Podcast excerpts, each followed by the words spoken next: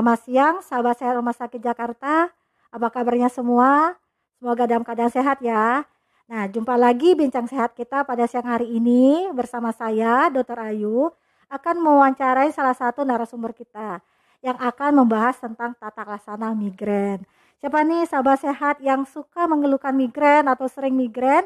Saksikan terus ya di IG Lab kita pada siang hari ini. Siapkan pertanyaan-pertanyaan akan kita bahas. Nah, siaran eh, langsung kita hari ini juga bisa disaksikan di Facebook Live eh, Rumah Sakit Jakarta. Oke ya, terima kasih yang sudah bergabung. Terus saksikan. Kita akan membahas bersama narasumber kita. Narasumber kita yang sudah hadir bersama kita, beliau adalah Dr. Satya Hanura, spesialis saraf. Apa kabar dok? Alhamdulillah baik, selamat siang. Uh, sehat ya dok? Alhamdulillah. Oke, hari ini kita membahas tentang tata laksana migrain dok. Nah, migrain ini kan pasti banyak nih, sering dikeluhkan para sahabat sehat atau para uh, ini ya dok pasien-pasien kita. Nah untuk migrain sendiri nih dok gejala-gejalanya itu kan sangat bervariasi nih pasti setiap orang ada keluhannya pusing sebelah atau sampai mual, muntah. Nah kalau migrain sendiri itu gejalanya seperti apa ya dok? Jadi untuk migrain ini saya akan uh, terangkan sedikit tentang uh, kekerapannya, prevalensinya. Mm -hmm. Jadi untuk di Inggris itu 14 persen.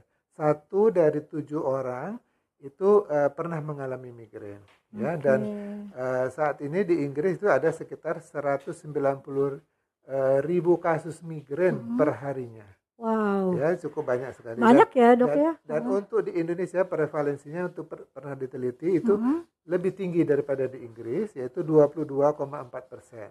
Oke, okay, ya, jadi, berarti banyak jadi, di Indonesia. Uh, uh, migrain ini uh, prevalensinya lebih tinggi dari epilepsi okay. dari diabetes uh -huh. ya jadi jadi memang uh, penyakit yang sering dijumpai baik uh-huh. itu di praktek uh, dokter umum okay, ya itu yeah. sekitar uh, 10% uh-huh. dan uh, 30% di di praktek dokter spesialis. Oh.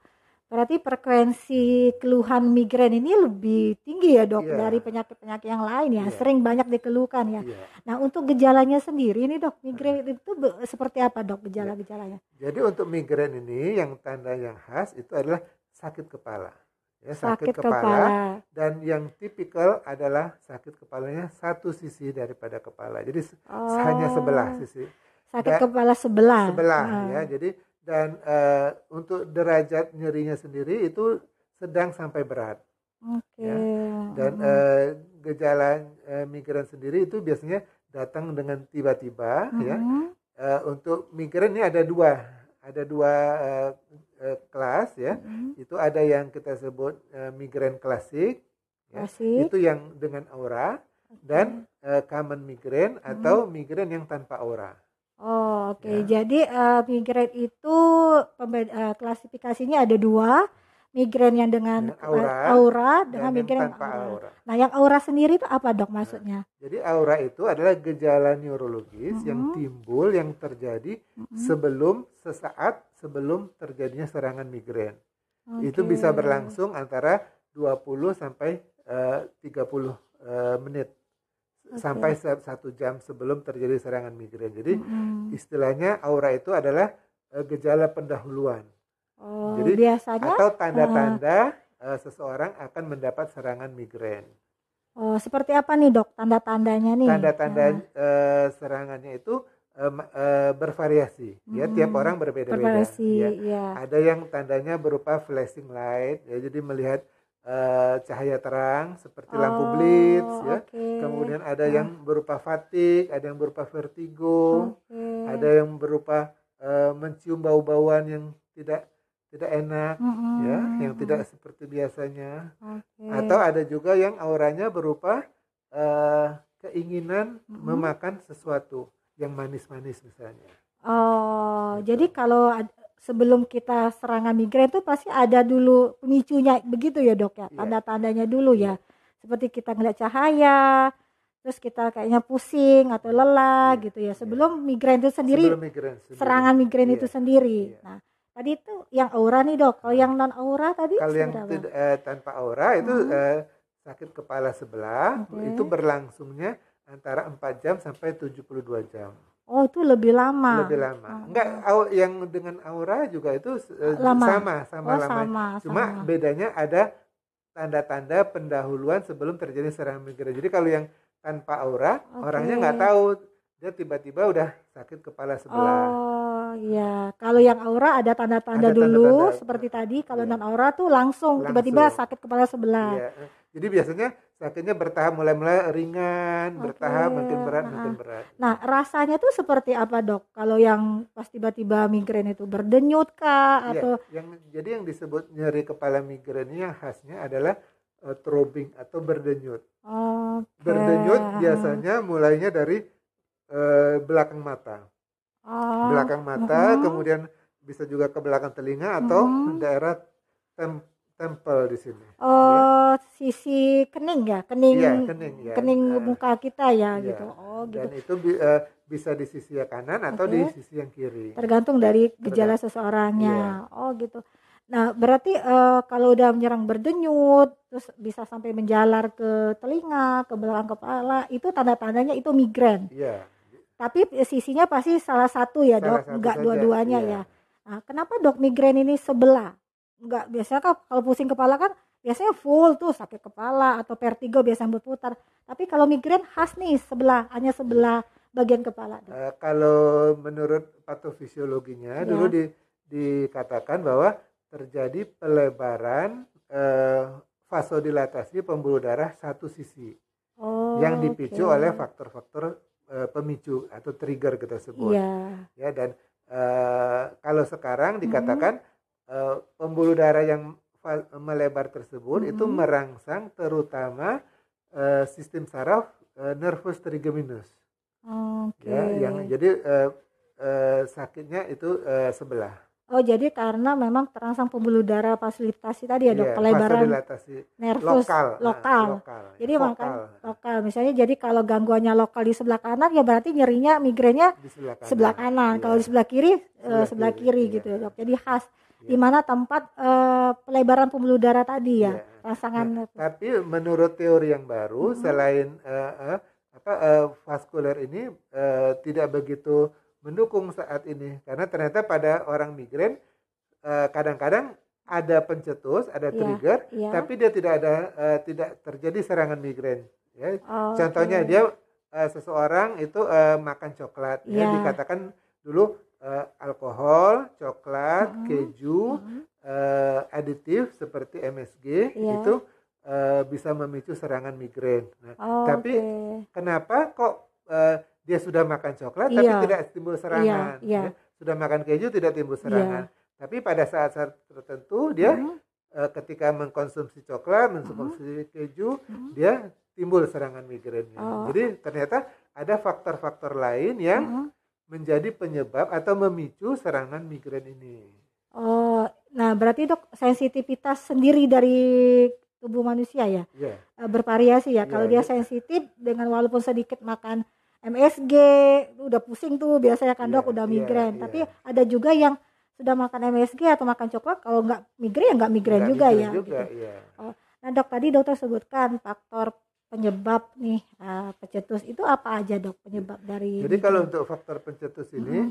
itu uh, kalau menurut uh, uh, teori yang baru itu dikatakan itu nomor satu adalah perubahan perubahan nah, jadi perubahan dari kebiasaan ya. contohnya uh, misalnya sehari-hari hmm. uh, dia stresornya tinggi hmm. ya di kantor pekerjaannya ya, ya. Uh, banyak uh, apa uh, ada tekanan-tekanan aktivitasnya, iya. kemudian dia biasa mengkonsumsi uh, kopi iya. ya, uh-uh. bisa sampai 4 uh, 5 gelas uh-uh. uh, sehari ya. Iya. Nah, kemudian uh, uh, pola makannya juga tidak teratur okay. ya. Jadi telat-telat makan, terus kurang exercise ya, iya. duduk di depan komputer berjam-jam. Uh-huh. Itu semua bisa memicu serangan migrain. Migrain ya. Tapi kenapa kok ada juga kasus uh, hmm. semua pemicunya ada tapi dia tidak serangan migrain. Iya, itu kenapa ya, dok? Nah, jadi hmm.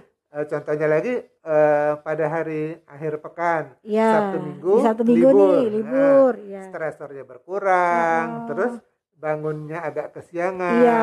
kemudian makannya juga lebih telat, ya, ya. kemudian kopinya kurang, uh -uh. justru timbul serangan migrain. Berarti jadi, migrain juga ya? Migrain juga. Jadi uh, jadi kelihatannya bukan uh, bukan hal-hal tadi yang langsung mem, pasti menyebabkan migrain, iya. tapi ada uh, perubahan uh, perubahan Perilaku, dalam kebiasaan-kebiasaannya itulah yang lebih oh, memicu untuk serangan migrainnya. Okay.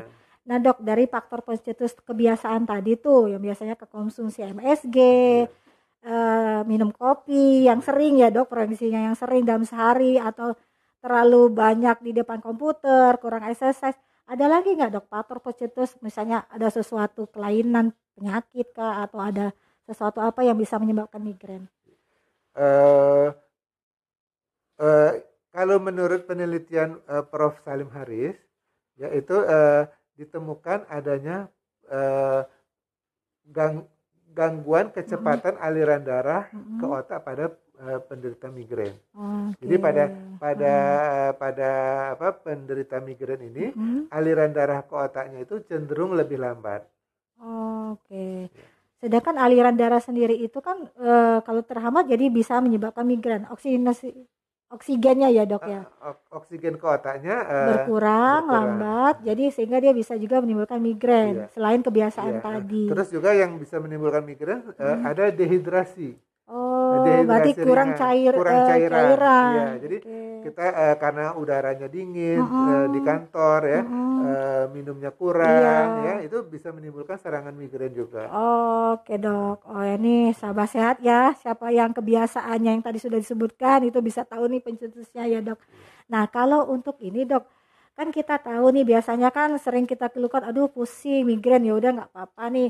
Paling migrain, paling sakit kepala sebelah. Nah, uh, kondisi yang mana dok? Sebenarnya ini sakit kepala ini bukan karena migrain tapi karena ada something lah atau ada sesuatu penyakit di dalam kepala sendiri untuk menyingkirkan atau pemeriksaan apa aja yang biasanya kalau di rumah sakit nih dok. Dokter lakukan untuk pasien-pasien yang keluhannya sering datang migrain. Nanti minggu depan migrain lagi kok sering gitu? Jadi migrain ini memang uh, uh, frekuensinya cukup sering ya. Hmm. jadi ada yang orang sampai 15 15 uh, uh, dalam satu bulan itu bisa lebih dari 15 kali oh. atau yang oh. kurang dari 15 uh, hari dia terkena serangan migrain. Sering banget ya sering ya banget ya. Jadi uh. kalau dia sering banget tentu yang uh, problem pertama tadi kan serangannya itu bisa berat. Oh, nah, okay. sehingga dia tidak tertahankan sakit yeah. kepalanya sehingga uh dia mesti pergi ke rumah sakit okay. untuk mengurangi sakitnya. Iya. Yeah. Ya, dan kemudian uh, setelah adanya tanda-tanda ser serangan migrain itu yeah Uh, bisa dilakukan pemeriksaan-pemeriksaan yeah. ya di rumah sakit. Hmm. Itu contohnya adalah pemeriksaan transkranial Doppler oh, ya. Kemudian pemeriksaan CT scan kepala okay. untuk mencari apakah ada faktor-faktor lain, lain yang, yang di dalam yang, uh, yang bisa uh, menyebabkan migrain tersebut. Okay.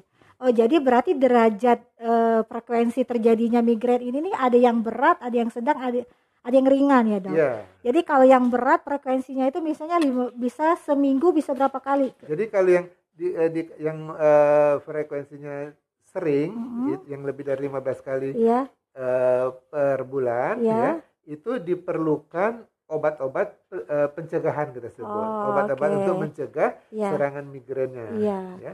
Dan uh, uh, obat-obat yang uh, yang sering diminum, yeah. ya jadi kalau pasien sakit kepala dia minum panadol yeah. misalnya okay. minum uh, ibuprofen yeah. ya dan itu lama-lama ada yang istilahnya kita sebut sebagai uh, medication overuse headache okay. jadi sakit kepalanya yeah. dikarenakan keseringan minum obat jadi oh, kalau salah juga ya uh, jadi kalau dia sering minum obat yeah. terus mm -hmm. uh, justru uh, migrainnya justru malah tidak bisa oh. dikontrol nah Oke dok, nah sesuai dengan judul kita nih dok, tata laksana migrain. Berarti sesuai dari derajat frekuensi migrain itu, jadi kalau yang ringan nih, misalnya sekali-sekali aja nih dok, dalam sebulan migrain, berarti itu belum perlu minum obat nah, atau jadi, istirahat dulu atau jadi kalau kalau yang uh, masih sekali-sekali migrain. Ya, dalam sebulan sekali nih misalnya ya, migrain. Nah itu kita uh, usahakan dulu pastinya mengenal ya.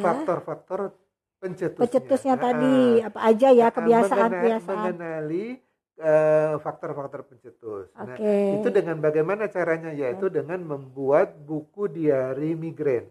Oh, ya, jadi, jadi dicatat. Dicatat uh. setiap kali serangan, ya. dicatat uh, serangannya itu uh, jam berapa, Kat. berapa lama, ya, ya kemudian okay. diperkirakan kira-kira pencetusnya apa? apa? Ada makanan misalnya oh. yang nggak biasa dia makan, yeah. atau ada kebiasaan-kebiasaan yang berubah, uh. ya, yang biasa dia tadi minum kopi, yeah. terus dia jadi minum kopi, okay. terus dia stresornya tinggi, yeah. dia telat makan, nah itu semua di, dicantumkan di buku diari. Mari kita harus catat ya. Biasanya ya. kan kita nih kalau udah migren langsung nih dok minum obat. Itu kalau sakit gitu boleh kita minum obat. Untuk sementara boleh. Perda ya. Jadi karena uh, memang uh, nyeri kepala itu harus segera diatasi. Oke, okay. berarti ya. kita menghilangkan nyerinya boleh dengan minum obat boleh ya dok. Obat, Tapi ya. tetap harus catat serangannya itu ya. berapa lama ya dan kapan ada nggak pencetus makanan yang biasanya kita yeah. konsumsi ya dok. Yeah. Nah tapi kalau misalnya dalam sebulan frekuensinya udah lebih sering, misalnya lebih dari apalagi 15 kali ya dok, yeah. itu mesti harus langsung ke dokter ya, yeah. mesti harus cek ya, karena yeah. kalau minum obat terus menerus juga tidak, tidak baik, baik ya dok ya. Baik, oh, ya. Oke dok. Nah dok eh, biasanya nih yang nyerang migrain itu kan para wanita nih iya. dok, yeah. kebanyakan ya dok. Nah itu karena apa ya dok? Yeah jadi memang uh, uh, pada wanita itu uh, angkanya uh, kejadiannya dua kali lipat daripada oh. pada pria ya. Itu dikarenakan ternyata kaitannya secara genetik berkaitan dengan kromosom X. Oh. Jadi seorang okay. ayah yeah. yang migrain yeah. itu uh, uh, migrennya akan diturunkan pada anak perempuannya saja. Oh, berarti migrennya juga genetik? Iya, genetik. Ya. Oh, ya. jadi nah, ayahnya kalau, migren bisa turunkan anaknya uh, jadi migren. Anaknya yang perempuan. Anak yang X. perempuan, nah, X ya. tadi. Nah, okay. Sedangkan kalau ibunya yang migren, ya. nah itu semua anaknya akan migren. Jadi baik yang laki-laki maupun yang perempuan oh. akan kena migren karena X-nya diturunkan dari ibunya. Oke, berarti lebih kuat kalau ibunya yeah, migren, yeah. anak anak laki-laki anak perempuannya semua migren, migren. tapi kalau bapaknya, kalau yang migren hanya diturunkan ke anak anak perempuan, anak perempuan ya. saja. Karena kan kalau laki-laki itu XY, ya. kalau perempuan XX. XX. Ya. Oke, oke dok. Nih selain tadi itu genetik nih, apalagi dok? Kenapa lebih banyak dua kali wanita nih yang migrennya lebih banyak? Uh, dikatakan juga penyebabnya adalah karena pengaruh hormonal. Oh, hormonal. Ya, jadi migrennya ada juga yang dikaitkan dengan menstruasi. Hmm, jadi kalau iya pada, pada, iya. pada perempuan kan ada siklus haid. Iya, ya. setiap bulannya. setiap bulannya ada iya, ada haid. ada ada haid. Itu karena faktor hormon estrogen, okay. progesteron ya. Jadi dan e, juga di, didapatkan mm-hmm. pada wanita yang sudah mengalami menopause mm-hmm. e, kejadian migrain juga akan menurun. Oh berarti jadi, e, umur umur berapa nih dok? Jadi sudah mulai kalau anak-anak mulai e, e, migrain ini mulai menyerang pada usia anak-anak udah bisa. Oh anak-anak juga ada iya, migrain? ada migrain. Jadi oh, satu dari sebelas anak itu bisa terserang migrain. Kalau orang dewasa tadi satu dari tujuh.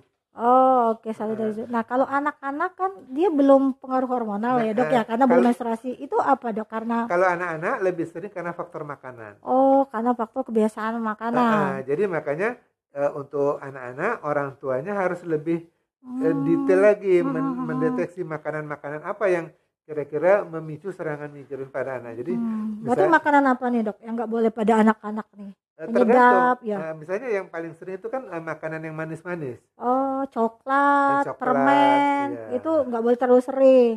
Uh -uh. Penyedap juga nggak boleh dong. Nggak boleh. Oh. Jadi anak-anak sebaiknya juga tidak diperkenalkan dulu dengan bumbu-bumbu uh, penyedap. Jadi makanan oh. kayak yang ada mengandung-mandung oh, uh, iya. MSG oh. di, di dihindari. Berarti anak-anak bisa migrain juga nih ya. Iya. Uh, bukan hanya para udah yang dewasa ya dok iya. ya gitu. Okay. Cuma kalau anak-anak mungkin mengekspresikan nyerinya itu yang uh-huh. agak berbeda dengan dengan uh, orang dewasa. Kalau orang dewasa kan dia tahu, aduh sakit kepalanya nyut nyut Iya nih, jelas nih, oh sakit kepala sebelah. Kalau ah, anak-anak kan paling bilangnya paling nangis sakit, saja. nangis, sakit, iya. Nangis, iya. Tapi orang tua juga harus peka ya, iya, berarti kenapa iya. nih ya? Jadi makanya okay. orang tua yang mengidentifikasi ada uh, makanan apa yang tadi diberikan iya, yang gak, yang gak apa biasa. Yang, hmm, itu sakitnya berapa lama iya. terus harus dicatat ya dok iya. Nah dok untuk kondisi kita kan masih kondisi untuk pencegahan penularan pasien-pasien covid nih dok nah sahabat sehat pasti banyak juga nih ya yang atau pasien-pasien juga yang ngeluhin sakit migrain sakit se kepala sebelah tapi masih takut nih dok ke rumah sakit padahal aduh kepala saya ini udah sering banget migrain udah minum obat udah tidur udah istirahat tapi masih migrain juga tapi takut ke rumah sakit nah kalau di rumah sakit Jakarta Ini apa dok ya buat biar kita aman ke rumah sakit gimana dok? Iya. Jadi kalau untuk rumah sakit Jakarta kita sudah kampanye rumah sakit Jakarta aman ya dikarenakan aman. kita memiliki standar prosedur ya. sesuai dengan protokol kesehatan. Okay. Jadi pasien yang datang ke rumah sakit Jakarta hmm. itu akan dilakukan hmm. di pintu gerbangnya akan dilakukan pemeriksaan suhu ya. dengan termogan sehingga apabila uh, suhu yang uh, di atas 37, setengah, uh, itu akan dikirim ke unit uh, UGD, UGD okay. ya ditangani di UGD. Tapi kalau yang suhunya uh, normal hmm. itu bisa diteruskan langsung ke poliklinik. Oke. Okay. Nah, jadi oh. ada pemisahan antara pasien yang dicurigai uh, menderita demam hmm. atau infeksi hmm. apakah COVID atau bukan yeah. dan yang non uh, non infeksi. Oh, berarti kalau ke rumah sakit Jakarta udah aman ya, Dok? Protokol kesehatannya udah jalan. Jadi kalau ada keluhan demam, screeningnya dipisahkan, ya, dipisahkan ya, Dok, infeksius ya. sama non infeksius. Berarti kalau migrain dia bisa lebih aman bisa, ya bisa iya. berobat. Nah, poli dokter Satya sendiri dok, poli saraf sendiri ini terpisah nggak dok dengan bagian lain? Iya, uh, ruangannya terpisah oh, dan, okay. dan dibandingin dengan eh, pasien-pasien infeksi, yeah. pasien penyakit dalam, yeah. pasien paru itu okay. kita polikliniknya dipisahkan. Ya, jadi lebih tenang ya. Lebih tenang, jadi ya. ya kekhawatirannya tadinya sakit kepala sebelah karena takut ke rumah sakit jadi makin sakit ya dok, sakit kepalanya. Nah, nanti kalau dia sudah datang berobat ke rumah sakit, dok, tadi yang dokter bilang pemeriksaan-pemeriksaan untuk menegakkan, oh ini migrain, oh ini sakit kepala karena ada sesuatu, Pemeriksaannya sudah bisa dilakukan di Rumah Sakit Jakarta, Dok? Saat ini sudah bisa. Oh, Jadi untuk okay. pemeriksaan radiologinya, okay, CT radiologi. scan, MRI, MRI juga sudah bisa ada. Sudah bisa okay. ya. Berarti Kem dipastikan ya sudah ada ya, alatnya ya. Sudah ada. Kemudian untuk pemeriksaan yang vaskuler, Doppler, mm -hmm. ultrasound itu juga sudah bisa dilakukan. Oke, okay, berarti kita bisa lebih tahu ya. ya jadi ini, ini benar-benar migrain hanya karena pola kebiasaan atau karena ada sesuatu ya, Dok. Iya, nah, iya. itu yang kita takut ya kalau memang hanya migran atau kebiasaan bisa kita latih ya kita iya. cegah yeah. kalau ada sesuatu yang itu yang kita takut ya dok ya yeah. oke dok nah dok uh, sekarang sudah ada pertanyaan dari follower rumah sakit Jakarta nih dok pertanyaannya dok apakah sering menatap handphone bisa menyebabkan migrain atau sering komputer nah ini biasa nih dok kita yeah. di handphone kan sering nih ya dok yeah, yeah. handphone atau lagi yang pekerja nih biasanya di laptop atau di komputer itu bisa menyebabkan migrain nggak dok? Ya. Jadi kalau e, dulu untuk monitor itu kan hmm. monitornya CTR, kartu yeah, okay. ya. Jadi itu e, tingkat radiasinya lebih tinggi, yeah. terus flickernya itu juga sekitar 30 Hz. Okay. Nah kalau yang sekarang uh -huh. e, layar komputer itu kan sudah udah LED yeah, ya LED. dengan uh, frekuensi flickernya itu sudah di atas 60 bisa sampai 100 Berarti, ya. Uh -huh. Jadi uh, resiko untuk uh, rangsangan yeah. mencetuskan migrainnya lebih sedikit. Oh. Ya, jadi kalau okay. untuk komputer itu kita perhatikan adalah hmm. menggunakan anti anti glare yeah. ya di di layarnya. Di layarnya. Kemudian duduknya kita juga usahakan ergonomis, nyaman sehingga yeah. tidak ada terjadi kekakuan di otot-otot bahu, kepala yeah. belakang yeah. ya. Jadi posisi monitornya uh, dibuat uh, ergonomis. ergonomis. Okay. Ya. Kalau yang handphone nih dok, besok nah, handphone nah, nunduk itu. Ya. Migrain nggak tuh kalau lama-lama? Gitu. Uh, tadi dikatakan kalau pencetusnya itu kalau ada perubahan. Oke. Okay, nah, jadi iya. kalau udah kebiasaan uh -uh. lihat handphonenya nunduk ya, iya. itu paling eh, yang terjadi adalah tension type. Jadi otot-otot uh -uh. lehernya menjadi tegang oh, ya dan kalau okay. sudah tegang bisa bisa saja memang timbul migrain tapi tidak selalu kalau eh, kelamaan main handphone. handphone kemudian timbul serangan migrainnya. Oh, Kalau okay. ada perubahan eh, perilakunya yeah. itu baru bisa menimbulkan. Jadi contohnya dia bisa berjam-jam Hand, lihat handphone, handphone terus. Yeah. Nah, pada hari Sabtu Minggu berkurang ngelihat handphonenya. Yeah. Nah itu justru bisa malah migrain ya. malah hilang kebiasaan yeah, handphone yeah. malah migrain yeah. ya dok. Oh, Oke okay, dok. Nah ada lagi nih dok dari Ibu Maharan Nigo dok saya sering migrain apa benar kalau sering migrain bisa jadi kanker otak nah gimana nih dok iya. jadi kalau uh, antara migrain dengan kanker otak itu sangat berbeda sekali iya. penyebabnya iya. jadi kalau untuk yang kanker otak itu uh, sakit kepalanya itu kita sebut ada progresivitas Oh, Progresivitas okay. itu artinya ada peningkatan baik dalam frekuensi hmm. maupun intensitas nyerinya. Hmm. Jadi kalau misalnya enam bulan yang lalu sakit kepalanya itu uh, sebulan sekali, yeah. kemudian belakangan ini kok makin sering, yeah. apa iya. seminggu sekali atau hmm. lebih, ya. Kemudian uh, derajat nyerinya juga uh, meningkat, ya. hmm. ya. Tadinya minum panadol satu sudah hilang sakit kepalanya. Yeah. Sekarang udah minum dua, hilang sebentar, kemudian sakit lagi. Kemudian, okay. Nah itu uh, kemudian ditambah lagi ada penglihatannya double ada oh, muntah tanpa okay. mual itu kemungkinan mengarah ke sakit kepala yang disebabkan oleh kanker. Nah, Berarti tapi kalau migrain oh. itu uh, biasanya kaitannya bukan dengan kanker, ya kan? Oh, Oke. Okay. Jadi kalau sakit kepala yang sudah berat sampai bisa mual, muntah atau frekuensi lebih sering, kita harus curigai juga ya dok ya? Enggak, kalau migrain justru memang serangan sakit kepalanya disertai mual muntah. Mual muntah. Tapi kalau yang kanker, kanker? itu muntah tanpa mual. Oh, langsung nah, muntah tanpa langsung mual. tanpa mual. Jadi nggak okay. ada oek-oeknya dulu, uh -huh. langsung nyembur. Tapi gitu. uh, kalau yang kanker juga kalau minum obat hilang sebentar terus sakit lagi. Sakit lagi. Itu sakitnya ya, lebih sakit lagi. Lebih berat, ya. ya, jadi silakan Ibu kalau mau mengecekkan ya, Dok ya, lebih ya. biar tahu apakah ini karena benar-benar migrain atau karena penyakit lain nih ya, Dok ya. ya. Nah, ada lagi dok dari Ibu Aini. Dok, pada penderita HNP servikal, apakah bisa memicu migrain?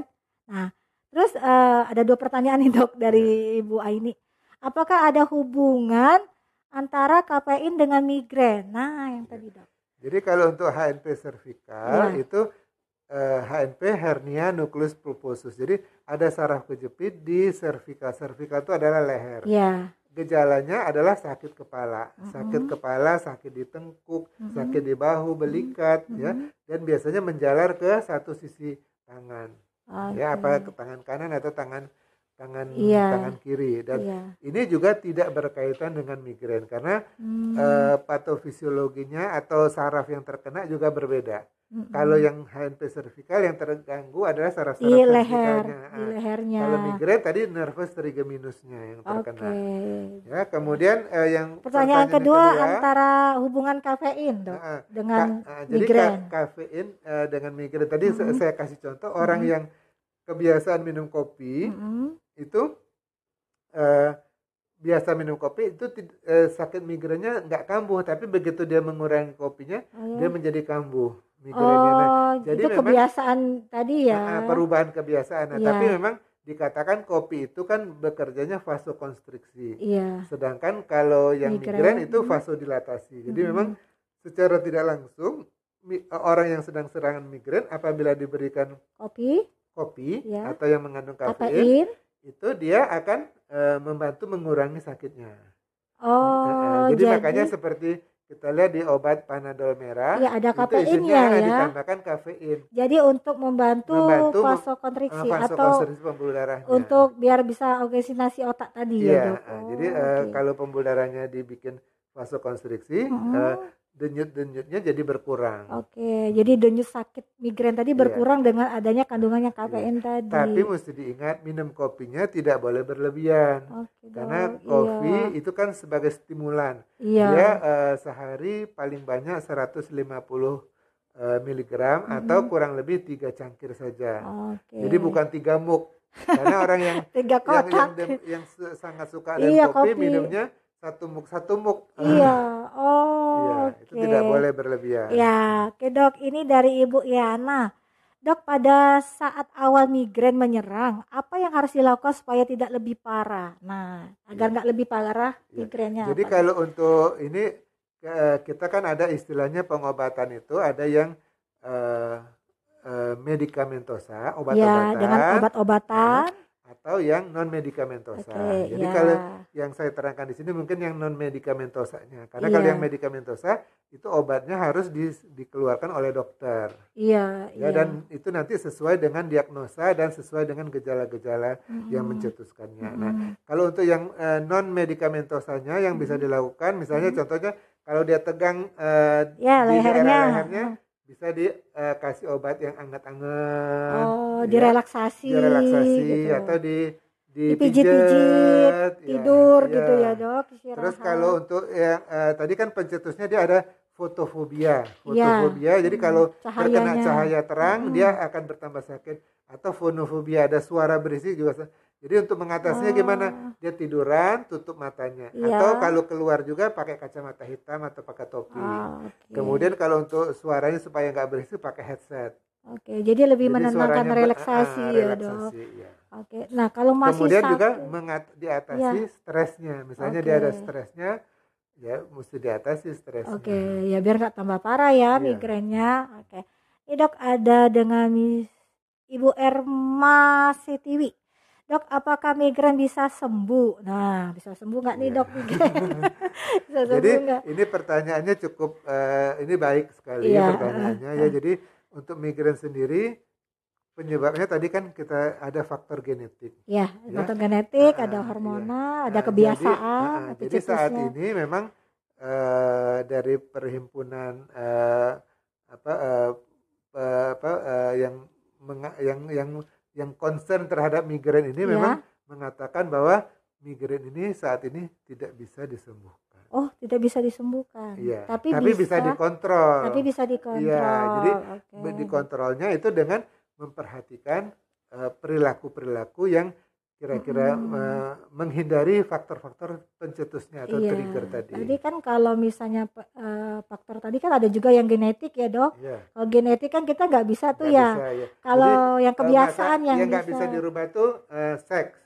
Iya. Jadi kalau wanita nggak bisa jadi pria. Iya, genetik Kemudian ya umur ya, umur nggak bisa. Umur juga nah, semakin jadi, itu kan semakin bertambah. Dibikin eh, jadi tua, jadi iya. tua, jadi muda nggak bisa. Ya. Jadi yang bisa hanya Jadi yang bisa dirubah kebiasaan. itu kebiasaan-kebiasaan. Okay. Jadi uh, ada juga migrain yang dicetuskan oleh olahraga. Oh, ada juga. Ada. Migrain. Jadi kalau uh, orang migrain sedang migrain itu hmm. dia untuk aktivitas harian aja yeah. itu bisa terganggu. Jadi misalnya untuk jalan, yeah. untuk naik tangga, turun uh. tangga, dia terganggu, nggak oh. bisa dia. Nah, jadi bagaimana orang migran disuruh exercise kan nggak mungkin. Iya, nah, iya. Jadi uh, triknya adalah olahraganya harus dilakukan bertahap. Oh, Jadi sebelum olah, olahraga iya. harus juga ada warming up dulu. Pemanasan dulu. Pemanasan dulu, gitu. peregangan otot-otot okay. ya. Kemudian dilakukan secara bertahap misalnya iya. dengan jalan iya. bertahap 10 menit, 15 okay. menit ya. iya. ya. Kemudian apabila tubuh sudah bisa mentoleransi mm -hmm. exercise yang mm -hmm. ringan itu, mm -hmm. tentu lama-lama bisa ditingkatkan. Oh, okay. Sehingga Berarti... badannya lebih uh, lebih tahan untuk uh, untuk menghadapi uh, beban uh, exercise. Oke okay, dok. Nih pertanyaan terakhir dok dari follower kita nih uh, dari Maharizo. Ya, uh, rekam kepala EEG dok untuk orang migran fungsinya buat apa ya dok? Nah, dan di rumah sakit Jakarta ada EEG nggak dok? Di nah. Rumah Sakit Jakarta kita memang ada pemeriksaan EEG. Yeah. EEG singkatan daripada elektroencephalografi. Yeah. Pemeriksaan EEG ini adalah untuk mengetahui gelombang otak. Mm-hmm. Ya, gelombang otak, aktivitas listrik otaknya mm-hmm. apakah normal atau ada gangguan. Okay. Ya. Jadi yang disebut normal itu ada gelombang alfa. Gelombang yeah. alfa itu frekuensinya 8 sampai 12 mm-hmm. ya. Jadi jadi orang dengan gelombang alfa orangnya mudah disugesti, orangnya oh, tenang, okay. berpikirnya jernih, oh. uh, memorinya baik. Yeah. Ya. Nah, tapi kalau dia orangnya yang uh, berpikirnya uh, multiple, mm -hmm. ya seperti perempuan kan cabang-cabang uh, mikirnya ya. dalam saat yang bersamaan bisa, bisa ke mana-mana berpikirnya, ya. iya dong. Nah, itu uh, gelombangnya akan menjadi lebih cepat. Itu oh, gelombang gitu. beta di atas 12. Okay. Ya. Nah, jadi kalau untuk uh, apa, pasien uh, migrain ini direkam EEG adalah untuk mengetahui apakah timbul gelombang-gelombang abnormal. Yang disebut gelombang abnormal itu adalah gelombang lambat ya. atau gelombang tajam atau gelombang paku. Oh, jadi ya, migrain juga bisa di EEG untuk bisa melihat di EEG untuk melihat tadi biasanya ada fokusnya dari eh, fokusnya oh, di mana dia. Okay. Ya, Kita ya, tahu jadi misalnya juga. dia sakit migrain di kanan, kemudian dilihat apakah memang ada gelombang-gelombang abnormalnya di sisi kanan atau tidak. Oh, berarti EEG itu bisa, bisa ya, Dok? membantu. Bisa membantu. Di Rumah Sakit Jakarta sudah ada, ada nih, Dok. Ada. Waduh. Nah, pasien migrain banyak nggak, Dok, di Rumah Sakit Jakarta? Ya, kalau secara tadi menurut ini uh, banyak, banyak ya, eh. banyak perempuan ya yang migrain ya, Dok. Yeah. Oke. Nah, Dok, tips terakhir nih, tips untuk uh, para sahabat sehat nih biar agar tidak migrainnya terjadi atau misalnya walaupun dia sudah pernah migrain dia bisa menekan tidak sering terjadi serangan migrain itu bagaimana dok ya, tipsnya jadi uh, tipsnya hindari kecemasan ah tidak boleh cemas tidak boleh stres itu dihindari ya okay. nah, Uh, tapi kan uh, namanya manusia hidup pasti punya masalah. Iya ya. dok. Jadi uh, bagaimana kita menghadapi masalah itu? Jadi iya. masalah itu bisa dari kecil bisa dianggap besar, iya. besar bisa dianggap kecil. iya. Tergantung ya, jadi bagaimana. Tergantung bagaimana kita uh, menghadapi persoalan. Oke, okay, nah, berarti hindarin stres. Hindari ya, hal-hal yang membuat stres. Jadi ya. pikiran kita harus ya. tenang nah, ya dok. Kemudian masalah makan. Ya, makan. Ya, masalah makan okay. diperhatikan. Hmm. Uh, pola makan itu yang penting adalah teratur. Oke, okay, ya. makan yang Jadi teratur. makan tetap tiga kali sehari. Okay. Kemudian supaya kita tidak ada keinginan untuk hmm. mengkonsumsi hal-hal yang manis-manis. Iya. Lebih bagus kita makan yang bernutrisi cukup oh, okay. dengan Buah, interval sayur, waktunya ya. yang yang teratur. Ya, Jadi misalnya uh, ada snacknya ya, snacknya ya. itu di antara waktu makan, snacknya itu rutin kita makan hmm. walaupun sedikit-sedikit ya. ya daripada kita waduh pengen uh, coklat yang banyak misalnya ya. atau pengen sirup, pengen hmm. apa ya, hmm. itu malah bisa memicu ya. Okay. Kemudian uh, konsumsi makanan-makanan yang uh, kemungkinan bisa men-trigger itu hmm. di coba di Hindarin. di di cari tahu ya, cari dicari tahu. tahu. Uh, kita sebut ada namanya uh, tes provokasi. Oh, ya, okay. jadi selama dua minggu ya. itu uh, pasiennya di apa dilarang dulu mengkonsumsi uh, alkohol, alkohol, coklat, coklat, keju sama keju. Uh, MSG. MSG. Nah, okay. Setelah dua minggu, jadi tubuhnya terbebas dari ya. unsur-unsur ya. itu, kemudian baru dicoba dipaparkan. Oh, dipaparkan disuruh okay. makan coklat yeah. selama satu minggu. Uh. Kambuh nggak dia? Iya. Ya.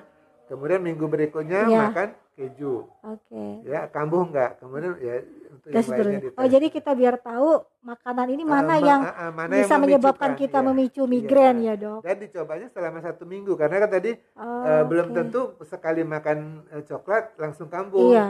Oh, ya bisa okay. juga dia hari keberapa baru kambuh. Iya. Atau memang setelah dimakan satu minggu tidak uh, tidak kambuh-kambuh migrainnya. Okay. Berarti bisa diambil kesimpulan yeah. Iya.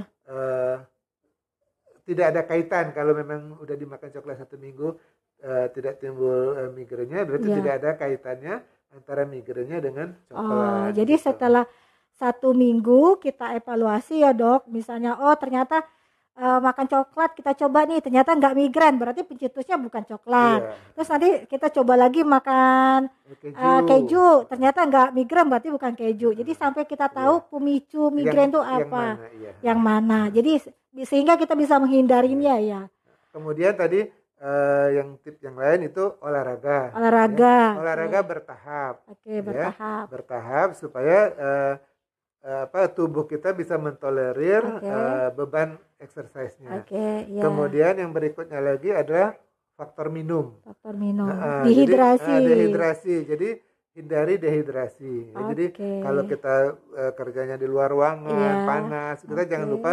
minum. Lebih kurang 8 gelas air putih sehari. Okay. Di luar minum-minum yang lain. Ya, oke okay, dok. Ya. Berarti uh, tadi penyebabnya sudah dijelaskan pemicunya juga udah jelaskan. Yang penting tipsnya kita nggak boleh stres nggak boleh kepikiran cemas ya dok. Harus iya. rileks terus kebiasaan-kebiasaan itu juga kita cari tahu nih kebiasaan apa yang bisa memicu untuk migrain.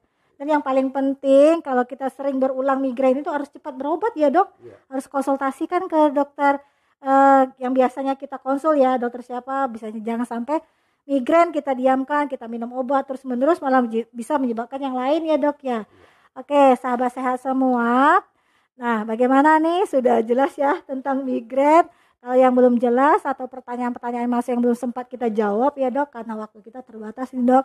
Silakan konsultasikan keluhan migrainnya biar kita tahu bisa deteksi ya dok ada kelainan ini karena migrain atau karena ada kelainan di dalam kepala sendiri yang akan bisa nanti bisa menyebabkan yang lebih parah lagi ya dok ya. Nah silakan uh, para sahabat sehat silakan cek ke rumah sakit Jakarta atau ke dokter yang biasa dikonsultasikan monggo silakan. Oke terima kasih banyak dok kita hari ini sudah berbagi nih uh, tentang migrain yang memang keluhannya banyak sekali ya dok. Nah, uh, Terima kasih banyak kepada sahabat sehat yang sudah bergabung dan uh, kita juga akan uh, akan terus nih dok IG Live kita juga akan setiap minggu insya Allah akan terus berbagi uh, edukasi kesehatan untuk sahabat sehat. Nah, terima kasih Dokter Satya yang sudah menjadi darah sumber hari ini. Sama-sama terima kasih. terima kasih juga yang sudah bergabung di IG Live kita dan Facebook Live kita. Mohon maaf bila ada yang kurang berkenan ya dok dari hari ini yang kita sampaikan dan semoga bermanfaat apa yang kita sampaikan. Kita undur diri. Saya Dokter Ayu saya Dr. Satya Hanura. Uh, undur diri. Wassalamualaikum warahmatullahi taala wabarakatuh.